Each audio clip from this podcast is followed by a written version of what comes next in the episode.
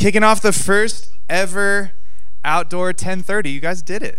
We're so proud of you. Give yourselves a hand. We're doing it now. You know, how you respond to the important moments in your life will dramatically inform your future. How you respond to those important pivotal moments in your life can dramatically dramatically inform your future. You know, you're at a job interview how you respond to those interview questions can land you the job or not land you the job. You know that moment when your girlfriend first says, I love you. This is a very, very pivotal moment in your life. How you respond could end that relationship immediately. And I've had one of those moments, I've had several of those moments, but one comes to mind. Those pivotal moments where your response will kind of dictate your future was uh, a couple years ago on September 12th, 2017, my wife and I got a call about a little girl who was in foster care who needed a home. And we talked about it and prayed about it briefly, and we said yes to this little girl in foster care who needed a home. And on February 1st of 2019, that little girl, Nora Grace, became my daughter. She was permanently grafted into our family and into our family here at Southlands. There are these pivotal moments, and you'll know them when you're in them. And when you're in this moment, it is so clear that how I respond will dramatically alter my future. And what I want to do today is I want to look at three stories of individuals and groups of people who realized they were in that moment. They realized that in this moment, how I respond to Jesus will change everything. And they realized this because they realized that they weren't just in the presence of a miracle worker or a good moral teacher, they were in the presence of God Himself. So if you have a Bible, open up to uh, Luke chapter 5. We're going to be uh, reading through verses 1 through 26. And um, you have this kind of in the back of your handout. Shannon already read the first story for us. And so let's go through these three stories and see how these pivotal moments these individuals responded. So, story number one an amazing catch. Story number one an amazing catch. Jesus is teaching to these large crowds, and they're getting so big that he can't communicate to all of them. And so he turns the shoreline into an amphitheater. He pulls a boat back so his voice will reverberate off the water and more people can hear the good news. And as soon as he's done teaching, he looks to Simon Peter, who's the owner of the boat, and he says, Hey, Simon, go fishing. And this moment immediately reveals that Jesus, the rabbi, knew nothing about fishing. He had no idea what he was doing when it came to fishing. First of all, the nets that they used were so large and thick that fish could literally see them, and the drag from the net uh, was slower than the speed of the fish. So the fish would literally see the net and swim away. So you fished at night. Also, you fished in the shallow regions of this lake, not in the deep. But Jesus looks at Peter and he says, Hey, go fish at the wrong part of the lake at the wrong part of the day in front of all these people who are listening, who many of them themselves would be professional fishermen. Now, Peter's not jazzed about the idea. He's not really full of faith and expectation. Oh, this is going to be amazing. And in fact, he kind of says that. He says, Master, we fished all night. Subtext, you know, when you're supposed to fish. and we caught nothing. But even though Peter is annoyed and even though Peter is highly doubtful he's going to catch anything, he responds with these six words But at your word, I will. If you take notes in your Bible, underline those six words. But Lord, at your word, I will. This is the the ideal response of every Christian. That even when the circumstances around obeying God's word don't make sense, even when we can't see clearly, we say, But Lord, at your will, I will. Lord, it's hard to trust you are good, but at your word, I will. Lord, I don't want to go pray for that person right now, but at your word, I will. Lord, I don't think we can afford to tithe right now, but at your word, I will. Lord, it's difficult to reserve sex for marriage, but Lord, at your word, I will. Lord, it's uncomfortable to share the gospel with others, but Lord, at your word, I will. Even though Peter is hesitant, even though Peter is doubting, he still responds in action of obedience. And watch how Peter is blessed for this great step of obedience. What happens next is nothing short of a miracle. Instead of the fish swimming away from the net that they can clearly see coming at them at a speed that they can avoid, they swim directly into the net. And not just one fish, not just two fish, not just three fish. This sounds like a Dr. Seuss book. Sorry about that. But this school of fish, hundreds of fish, intentionally swim in the net at the wrong part of the lake at the wrong time of day. This is a miracle. And and Peter's response, I think, should have been, I'm rich. Like this is awesome. I just got hundreds, if not thousands of dollars in assets for my company. Or at a minimum, you'd think Peter would would would fall on his knees and say, "Thank you. That's amazing. What a beautiful gift you just gave me, Jesus." But Peter's response at first is peculiar. He falls on his knees. He falls to the knees of Jesus and said, "Get away from me, for I am a sinful man." Get get away from me. I am a sinful man.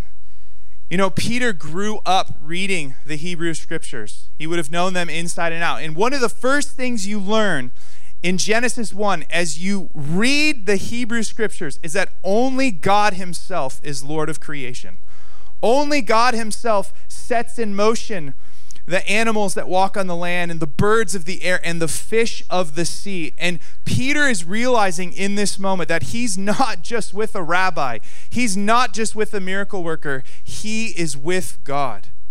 He is in the very presence of Yahweh himself, the one who wills fish to do what he wants. And so he falls on his knees. In this moment, Peter is fearful and repentant because he realized he is unworthy to be in the presence of God.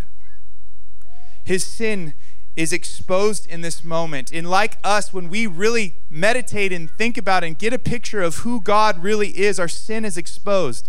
It's like showing up to a wedding wearing worn out and dirty clothes. You're just exposed. It'd be like swearing in front of Mother Teresa. You're just like exposed. It would just be glaringly evident. You do not belong here. And in this moment, Jesus and his glory and his holiness are being shown off, and Peter realizes, I do not belong here. I am not worthy to be in the presence of God. And so he he says, Away from me, depart from me, get away from me. I am not worthy to be near you. But notice how Peter, even though he says, Depart from me, Jesus responds by saying, Come follow me.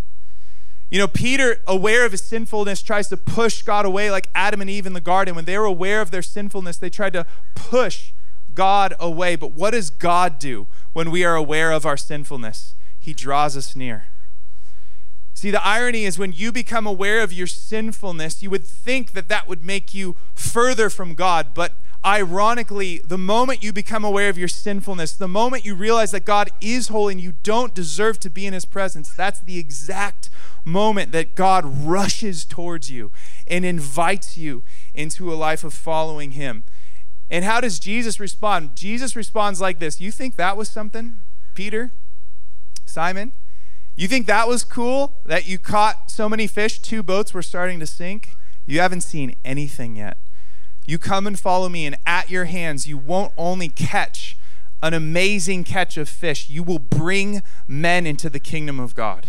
You will see lives turned upside down. You will see people who are far from God brought near. You will see diseases cured that were thought to be incurable. Peter, that was nothing. That was only a fraction of my glory. That was only a fraction of my holiness. Follow me, live your life for me, and you will see much, much more than this.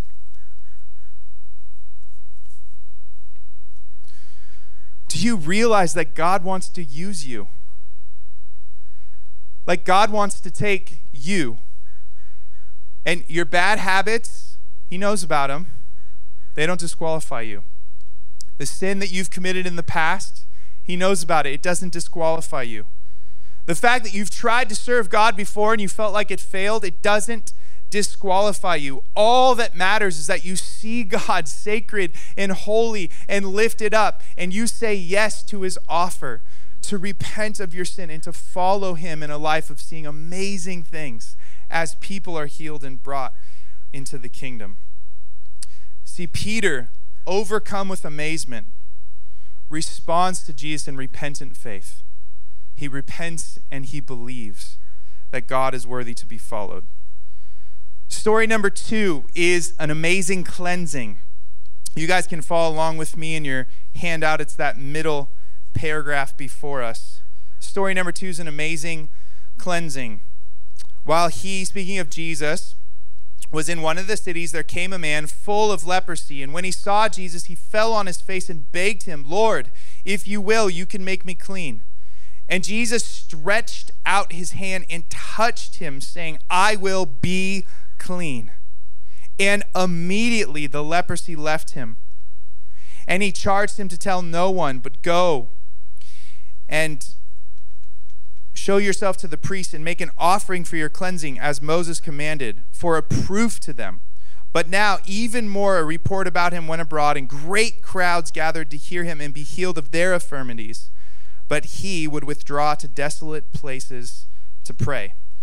In our second story, we encounter a man full of leprosy. Luke is a doctor, and that's a diagnosis of what type of leprosy he has. He is completely covered in an incurable form of leprosy. And he falls on his face and he begs, he says, Lord, if you will, you can make me clean. Now it's clear this man is showing signs of repentance. Obviously, he's heard that Jesus is a man of God and he does these miracles and he cares for people, or else it wouldn't be worth his time and he falls on his face as a sign of humility and repentance. And note that he doesn't just ask to be healed, he asks to be cleansed. Cleansed is a word about your relationship with God and your relationship with other people. Because in the Hebrew culture, if you were unclean, you couldn't go to the temple. You couldn't worship God. You couldn't know God. You couldn't be around your family. You couldn't be around the community of faith. And he's coming to him saying, God, I need to be not just healed, but cleansed. I need my whole life changed so I can be in right relationship with other people. And he doesn't come demanding, he doesn't come entitled. He doesn't say, Oh, you're a miracle worker? Prove it. Heal me. He's not standing up in a posture of pride. He is flat on his face in desperation, saying, Please, I know you can, Lord. I know you can, Lord. If, if you would just give me the time of day, if you would just give me the mercy. I know I'm not worthy of your attention. I know I'm just a, a leper who's been cast out, but God, if you will, Jesus, if you will, I know that you can heal me. And this was surely a great act of faith. Up until this point, it was believed that there was no cure for this type of leprosy. And no one, in fact, had cured this type of leprosy before. And this is where our familiarity with Jesus can harm us because if you're familiar with the Bible and you're familiar with church, you and I are going, oh, we know what happens. Even before the story starts, we know what happens because what? Jesus is a good guy. And so good guys do the right thing. And so the good guy of Jesus did the right thing and he healed the man of leprosy. No, that is not how we should think. This is an impossible disease to cure. This is a man who is completely hopeless. This is a man who has lost all contact with his family and he's falling on his face before God. You know, in the book of Second Kings, the king of Assyria's commander got leprosy. And so the king of Assyria writes to the king of Israel because he had heard about this prophet who could heal him. And he writes to the king and he essentially requests healing for his commanding officer. Do you know what the king does? He falls to his knees, he rips his clothes, and he says, Am I God that you would request me to heal this man of leprosy? Am I God? See, this man kneeling with his face to the ground before Jesus is trusting God for the impossible. He's trusting God for something only God can do. And Jesus stretched out his hand and touched him. And with only two words, two words, he commands this body to be clean. I am willing, be clean. And this leper got his whole life back. He was able to worship in the temple courts. He was able to see his family. He was able to hold his kids again. He was able to go home for Thanksgiving and see his parents. He didn't have to shelter in place anymore. Maybe that's too close to home. this man's whole life was given back to him. The leper encountered Jesus as God and he responds in amazement that leads him to repentant faith. Christian, are you still amazed that God saved you? Think about that for a minute. If you have been saved of your leprosy of sin, does that still amaze you? Does that still move you to tears sometimes? Thinking about the fact that you had no access to God and you have been made right with God. I had lunch with a new friend on Wednesday, and he was just asking me questions about my story and why my wife and I do foster care. And I just kind of explained how God has led us to this place where we do foster care. And I remembered it was because of this revelation of God adopting me into his family. And over lunch with a new friend, I just began to tear up. I'm just overwhelmed with thankfulness. And, I, and I'm trying to hide it, but I'm also like, thank you, God. Thank you that you are giving me an accurate picture of how I should respond. I was nothing without you, I was unclean without you. And you came and you saved me. Christian, are you still rejoicing? Are you still in amazement that God had saved you? We've been around church for a long time, some of us. We've been around the Bible for a long time. This is just kind of one of those facts that we grow tired of. Let it in, I invite you to let the Spirit spark that in you this week. Think about your own salvation story. Think about how far removed you were of God. Think about where you would be right now if you didn't have God. You'd have nothing. I would have nothing. Man, God has truly cleansed us of our sin. And this leper receives this touch from Jesus. Just as Jesus reached out his hand and touched him, so God has reached and stretched his hands on the cross to touch us. Amen? Let that be a testimony we're excited about in our church. Let that be something that we never lose the wonder of. Story number three an amazing command. So we have an amazing catch, an amazing cleansing, in an amazing command. In this last story, we find Jesus again teaching, but not on a boat, in a house. And in a house that is packed with people. The CDC would not be happy with this house, let me tell you that right now. You tried to get in, every window was full, every hallway was full, every doorway was full. There was nowhere to get in this house. But that did not stop this group of men from climbing up the outside staircase, ripping open the roof, and getting their paralytic friend to Jesus. Let's read the story together. That last paragraph. On one of those days, as he was teaching, Pharisees and teachers of the law were sitting there who had come from every village of Galilee and Judea and Jerusalem, and the power of the Lord was with him to heal. And behold, some men were bringing on a bed a man who was paralyzed, and they were seeking to bring him to lay him before Jesus. But finding no way to bring him in because of the crowd, they went up on a roof and let him down with his bed through the tiles into the midst before Jesus. And when he saw their faith, he said, Man, your sins are forgiven. And the scribes and the Pharisees began to question, saying, Who is this that speaks blasphemies? Who can forgive sins but God alone? When Jesus perceived their thoughts, they weren't even saying these things, they were thinking them. When Jesus perceived their thoughts, he answered them, Why do you question in your hearts?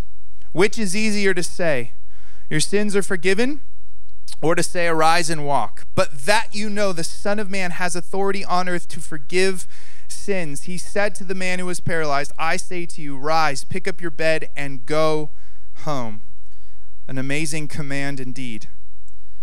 And he immediately rose before them, picked up what he had been laying on, and went home, glorifying God. And what was the response? Amazement. And amazement seized them all, and they glorified God, and they were filled with awe, saying, We have seen extraordinary things today. Jesus sees these men desperate to get their friend to Jesus, and he admires their faith. And in admiring their faith, he looks at the man who cannot walk, who's a paralytic, and he says, Your sins are forgiven. Seems like a strange moment to forgive someone of sins, doesn't it? I imagine the friends were like, uh, Jesus, that's not why we literally ripped the roof off for you to forgive this man's sins. He has this ailment. He can't walk. It's clear to everyone here. Why are you forgiving him of sins? Imagine going to your doctor for your uh, uh, your yearly physical, and, and the doctor she looks at you and she says, "Now let's talk about how sinful you are." I've uh, heard about how you treat your spouse. I've I've heard about these shortcuts you're taking at work. I've heard how easily you lose your temper. Let's let's talk. Let's talk about your sins. I think you would find a new doctor, as you probably should. but here they're, they're bringing this man to the great physician, and he responds and he says, Your, your sins are forgiven. And in this moment, Jesus is reaching beyond the man's felt need to walk right into his core need to be forgiven. Jesus is showing this man that yes, you are desperate to be healed. Yes, you're desperate for a miracle, and that's not bad. I'll answer that. But first, of first importance, is the state of your soul. You have a sickness in your soul that is much worse than the sickness in your legs. And I care for you. I love you too much to let you leave here healed, fully restored, to go live your life apart from God. The first thing, the first order of business we need to take care of is that your sins need to be forgiven.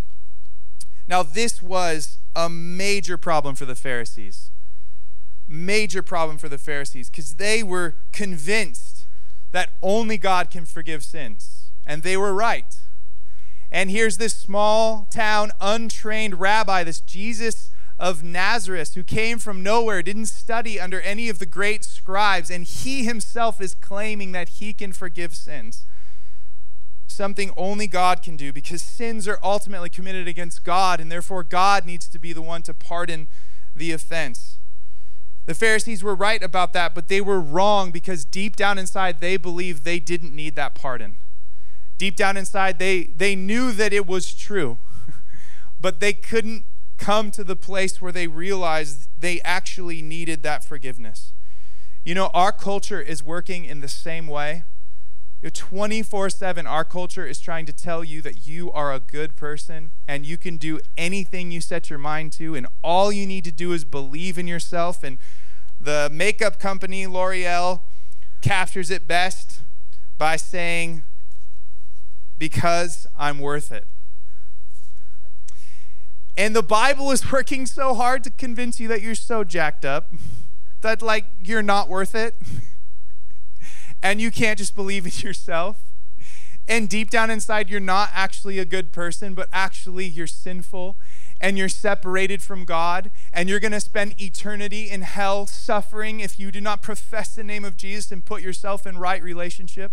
What a sick and twisted thing that Satan has a, ahead of our culture. Men are, are walking off the edge of the cliff and they're encouraged to do so. Men are dying and they're not told about the treatment. Over and over again, we are told in our culture, believe in yourself. And really, the Bible is screaming, no, believe in Jesus. There's someone so much greater than yourself, someone outside of yourself, the very God of the universe. Don't believe in yourself and walk over the cliff into eternal judgment. Believe in Christ and be united with the God of the universe who loves you and gave his life to deliver this very pressing message. And so Jesus heals the man as a sign, as a proof, as a certainty that in your life, when you ask for forgiveness in the name of Jesus, you are forgiven. Even if you don't see a dramatic transformation like going from not walking to walking, you are forgiven. You are forgiven. You are forgiven when you come to the name of Jesus, bearing your sin and your shame and your guilt, and you repent. You are forgiven. Praise be to God. Isn't that good news, church? Isn't that good news that the resurrection of Christ ultimately justifies and certifies that you and I can be forgiven of our sins? And the response of those gathered is just amazement Amazement seized them all, and they glorified God. I'm going to invite the music team to come up and get ready as we close. But I want to ask those of you, Christians, how have you been responding to Jesus lately? Has it been an amazement? Have you thought recently about the grace that was given to you for God Himself to come and walk this very earth and suffer humiliation and death just so you could have life and life abundant, just so that your joy could be made full. You know, conservative Christians tend to know Jesus as a moral teacher, that he wants us to improve our life and live ethically, and that's, that's correct. And the charismatic Christian tends to want us to know Jesus as a miracle worker that God's power can break in your life and change your situation and get you that job and heal your leg, and, and that's true. But yet, both of those perspectives, though they are true, they are inadequate. Ultimately, Jesus is God, period.